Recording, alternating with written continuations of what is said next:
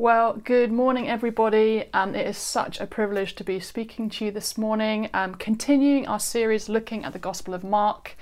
And our series is called Broken, Lost, and Found Jesus Brings Us Home. And so we're looking through the Gospel of Mark. We're looking at what Jesus teaches us about the Father and the fact that He has entered into our brokenness and our lostness to bring us home to the Father. And uh, just want to say really quickly, if you're tuning in to this message and you don't yet know Jesus, you wouldn't you wouldn't yet call yourself a Christian. I just want to tell you, you have got a Father in heaven who loves you passionately. Um, with an everlasting love, and He has made you to be in relationship with Him. And I just know that as I speak uh, this morning, that Jesus is really wanting to reveal more of the Father to you. So, so thanks so much for tuning in, and I, hope this really blesses you. But we're going to be looking at a, a, very familiar story this morning from Mark chapter 8, and it's the feeding of the 4,000. And I'm aware that as we look at this this story, we could miss the awe and wonder of what Jesus does in this story and what he teaches us about the Father because it's so familiar. Because even if we're not familiar with the feeding of the 4,000, we definitely have heard about the feeding of the 5,000. We understand the concept of this story. You know, we know that Jesus is with his disciples, there's a big crowd, they've been together for a while. The people are hungry because they've run out of food, and Jesus says to his disciples, "You feed them. You get you give them something to eat." And the disciples are like, "No way, Jesus, we can't do that. How are we going to do that?" Jesus asks, "What food have you got?" The disciples get a little bit of food, bread and fish. Jesus blesses the food, gives it to the disciples, they hand it out, and everyone eats, and then there's masses of leftovers. We all know the gist of this story, and the danger is we're going to miss the mind blowing awesomeness of it if we enter into this morning being over familiar. And so I want to encourage us as I read this story, as we look at this story, let's look at it as if it's the first time we're reading it, the first time we're hearing it. And let's let God really speak to us this morning as we look at this passage. So we're going to read in Mark chapter 8, and it's verses 1 to 10. Holy Spirit, speak to us. Holy Spirit, would you open our eyes? to see this afresh this morning. In Jesus' name, amen. It says this About this time, another large crowd had gathered, and the people ran out of food again. Jesus called his disciples and told them, I feel sorry for these people. They've been here with me for three days and they have nothing left to eat. If I send them home hungry, they will faint along the way, for some of them have come a long distance. His disciples replied, How are we supposed to find enough food to feed them out here in the wilderness? Jesus asked, How much bread do you have? Seven loaves, they replied. So Jesus told all the people to sit down on the ground, and then he took the seven loaves, thanked God for them, and broke them into pieces. He gave them to his disciples, who distributed the bread to the crowd. And a few small fish were found too, so Jesus also blessed these and told the disciples to distribute them. The crowd ate as much as they wanted. Afterward, the disciples picked up seven large baskets of leftover food. There were about 4,000 men in the crowd that day, and Jesus sent them home after they had eaten. Wow! This is such an incredible story and such an incredible um, example of what the Father's like. Jesus teaches us so much through this story. There's so much we could pull out as we ask the question, you know, what does this teach us about God? What does this teach us about God the Father? What does this teach us about people? There's so much we can pull out, but I just want to pick out just two things, a couple of things for us to look at. And the first is this God cares about and wants to meet our needs. God cares about and wants to meet our needs. There's a large crowd following Jesus. They've been with him for three days. They've run out of food. And Jesus feels sorry for them because he realizes they're hungry. You know, we don't get any uh, um, any situation in the scripture. We can't see any situation of the of the crowd saying they're hungry or complaining or saying we need food. But Jesus just realizes they're hungry. They've they've run out of food, and he wants to meet their basic need for food. His compassion causes him to want to do something about it. And what ends up happening is he does a staggering miracle to meet the basic needs of the people for food. And the truth is that we have a Father in heaven who is so kind and so loving and so full of compassion that not only does He know our needs, but He longs to meet our needs. He's the kind of Father who will do staggering miracles to make sure we're okay. And obviously, He met our ultimate need at the cross. He met our ultimate need at the cross. He made it possible for us to come back into relationship with Him, meeting our ultimate need for relationship with God. But now, because of the cross, today and every day, the Father is looking out for what we need and longing because of His compassion to meet those needs. And you know, the truth is, sometimes we know what our needs are, and sometimes we don't, do we? Just a few weeks ago, I was feeling just a bit off, and I didn't know what was going on. And I went to spend some time to be with God, and I just asked Him what was going on. And suddenly I was hit with grief um, around my hysterectomy that happened a couple of years ago. And I then clocked, oh gosh, it's actually literally coming up to two years since my hysterectomy. And it was painful. It was painful. I had three days where it was pretty dark, pretty bleak, lots of crying, lots of desperate crying out to God, lots of questions. I was meant to be going on a trip that weekend to Dundee but I just couldn't face it. I just couldn't face it. And I spoke to the team there, and they were very releasing. They they just released me, and I sent my team, and I stayed home. And I ended up having four days with just me and the father. And do you know what? I didn't even know I needed it, but it was exactly what I needed. It was exactly what I needed. I just needed some time out with him. And it was actually a, a very precious and sacred time where I just got to be with him and you know, He is a Father who is so kind and He knows our needs, even when we don't know them.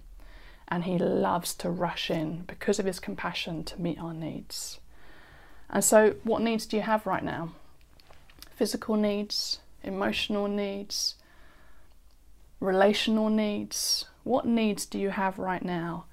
Because I want you to know that Jesus has compassion for you and He is pursuing you, He is moving because of his compassion towards you to come and bring comfort and breakthrough and to draw near to you to meet your needs.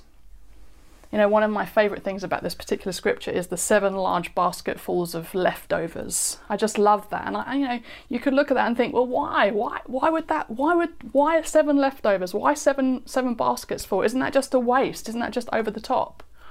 But I think again it tells us something about what the Heavenly Father's like. That He is not just, He's not a Father of just enough, He's a Father of lavishness. He's generous, He's over the top. And so the truth is that He wants to meet our needs, but He wants to meet more than what we need as well. He's the kind of Father who is lavish and over the top and wants to give us more than we need as well. And so I want to encourage us let's raise our expectations. He is so good and He is rushing towards us this morning. Truth is, everything we need is found in Him, and so much more than we need as well. That's the truth. So, we have a Father in heaven who cares about and wants to meet our needs. And the second thing I just want to look at is that nothing is impossible for God. Nothing is impossible for God. Now, just imagine the scene for a moment. The crowd with Jesus consisted of 4,000 men, but also there would have been women and children. And so let's just, as a conservative estimate, say there were 6,000 people. Now, think about the King's House Auditorium for a minute. I, I reckon it, it, let's imagine it can seat around 500 people if it's if it's at capacity. I think it's actually a little bit more than that, but for the sake of my ability to do maths, let's imagine it's 500. So I want you just to imagine for a minute the auditorium full of people plus another auditorium full of people plus another auditorium full of people 12 times. 12 times. That's kind of the number of people we're talking about, okay, in the crowd. Now I want you to imagine seven of these, okay, seven of these, although it wouldn't have looked anything like this. Seven loaves of bread and a few small fish. Jesus fed 6,000 plus people with seven loaves of bread and a few small fish. Everyone ate as much as they wanted. The Bible tells us all of them were satisfied. And there were then seven basketfuls, large basketfuls of leftovers of the food. Wow! Can you get your head around that? Nothing is impossible for God. Nothing is impossible for God. He can do anything. And I really believe this morning that God wants to lift our eyes. He wants to give us a moment just to pause and to take our eyes off of COVID and the economy and politics and money situations and family situations and what's going on in the nations of the world. He just wants to give us a moment this morning just to lift our eyes off of what's, what's going on around us and fix them firmly on Him so that we can remember who it is we're coming to this morning, so that we can remember that He is on the throne and that nothing is impossible for Him. You know, this past year has been difficult for so many different reasons. There's been such a focus on sickness and death, and I think that's brought with it anxiety and fear. And there's also been a lot of emphasis on science and statistics. And you know, there's nothing wrong with that. I'm hugely grateful for our gifted scientists who have helped us work out how best to navigate this pandemic. But I know that personally I have had to really fight to lift my eyes and my heart and my thinking above what I'm seeing around me, what I'm reading on my phone, what I'm hearing in the news. And what's happened for me personally is I think over this year, bit by bit, my faith has been chipped away at and it's shrunk. And I think that might be true for many of us because we've been so aware of what's been going on around us. There's been a fight for where our eyes are focused. And I think this morning, God is inviting us to look up and remember nothing is impossible for him. Jesus is still on the throne. He is far above every other principality and power. He has defeated sin and, di- and sickness and death and shame. He is far above all of that stuff. He has all authority. Jesus has all authority, he is sovereign, and his kingdom is forcefully advancing on the earth. And he's the King of kings and the Lord of lords, and he's pursuing us with his loving kindness and his grace and his mercy, and nothing is impossible for him. Nothing is impossible for our God. I just want you to say that after me for a moment. Nothing is impossible for God. Say after me again. Nothing is impossible for God. I just want you to imagine for a minute the thing that you feel feels like mo- the most impossible thing in your life at the moment. The most impossible thing that you can think of. And I want you to imagine it, and then I want you to say, Nothing is impossible for God. I, I went on holiday to the Lake District a, a couple of years ago now, and I remember climb, we had a beautiful day climbing up this mountain, which later I found out was actually described as a, as a large hill. But I claim that it was a mountain because, well, it just felt big to me. But at the top of that mountain, there were, it was, the view was beautiful. It was just beautiful. You're, you just get a whole different perspective on the world, don't you? Because you're up there and you can see all the valleys and the houses and the, and the roads and they look minuscule. And when I was up there, I remember I just remembered Psalm 121. I lift up my eyes to the hills. Where does my help come from? My help comes from the Lord, the maker of heaven and earth. And all of a sudden, that that scripture, that truth became more real and bigger to me because I thought to myself, wow, my help comes from the Lord. He made all this. This is this is easy for him. This is his handiwork. This is just one part of one nation, but he made the heavens and the earth, and it's him who my help comes from. It's him. He's the one who helps me. And suddenly my faith was stirred. You know, the truth is, it's very easy to forget this stuff. It's very easy to forget that nothing is impossible for God. And I think that's what we can learn from the disciples in this passage because in verse 1, it says this another large crowd had gathered and they'd run out of food again.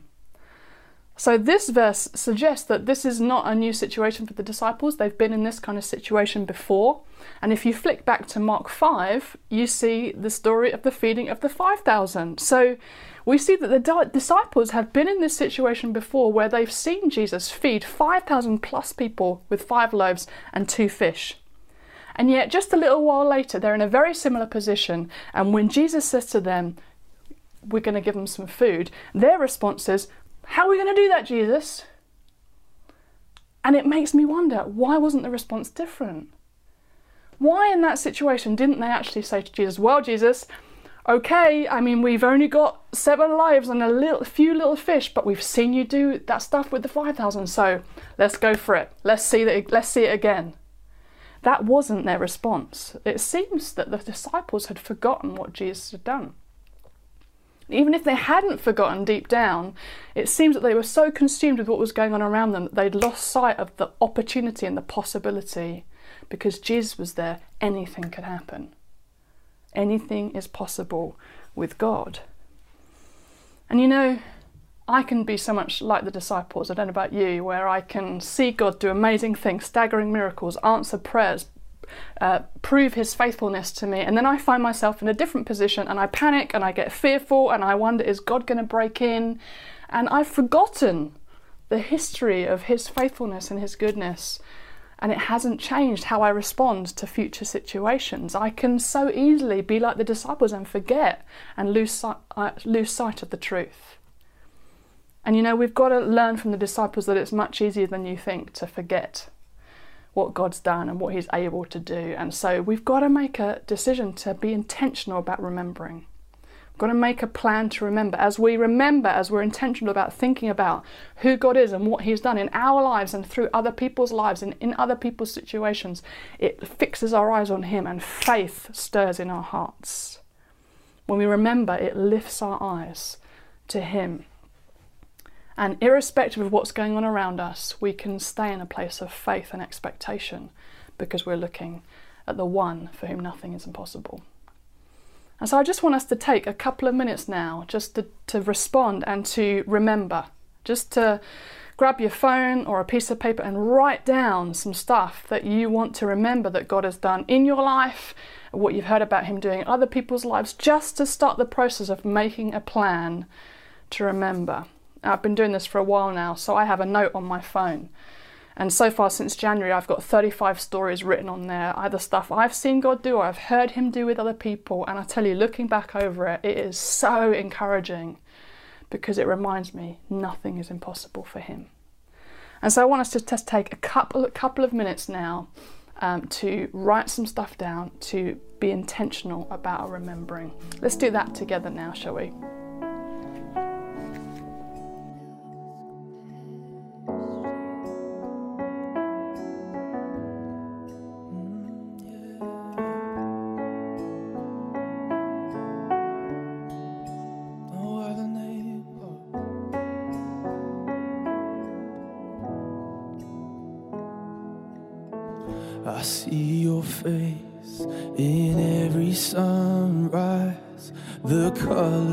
Of the morning are inside your eyes.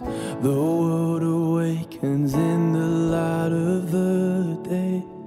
I look up to the sky and say, You're beautiful.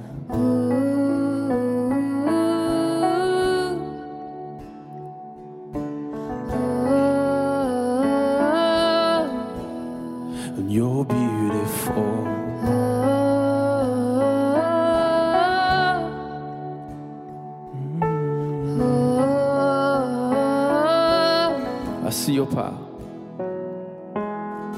I see your power in the moonlit night where planets are in motion and galaxies are bright. Okay. Brilliant, well done. You know, guys, the truth is we've got so much to be thankful for. I want to encourage you to come back to this note and just, just meditate on this stuff. You know, this story shows us that we have a Father who knows about and cares about our needs and wants to meet them, and not just meet them, but abundantly. He has more than we need. We also learn from the scripture nothing is impossible for God, nothing is impossible for Him. And our job is to keep our eyes fixed on Him so that the truth stays at the forefront of our minds and our hearts. I want to encourage us. Let's raise our expectation. Let's keep our eyes fixed on Jesus. Let's, as Psalm 121, let's do this as it teaches us I lift up my eyes to the hills. Where does my help come from? My help comes from the Lord, the maker of heaven and earth. Let's just pray real quick as we finish. Yeah, Father, we just thank you so much for what this story shows us about who you are and what you're like, that you are a kind Father, you love to ration and meet our needs, but also more than what we need.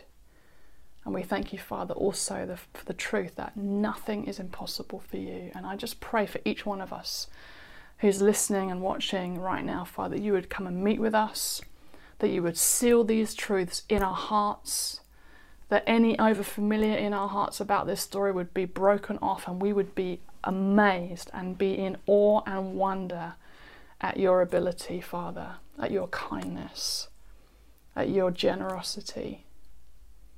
Father, help us to be a people who remember, who fix our eyes on you, who lift our gaze above everything that's going on around us, so that we see the truth that you are still on the throne and you are sovereign and you are in charge and nothing is impossible for you.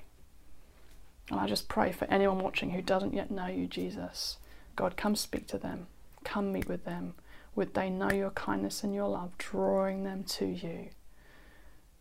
We ask all of this in your precious name and for your glory, Father. Amen.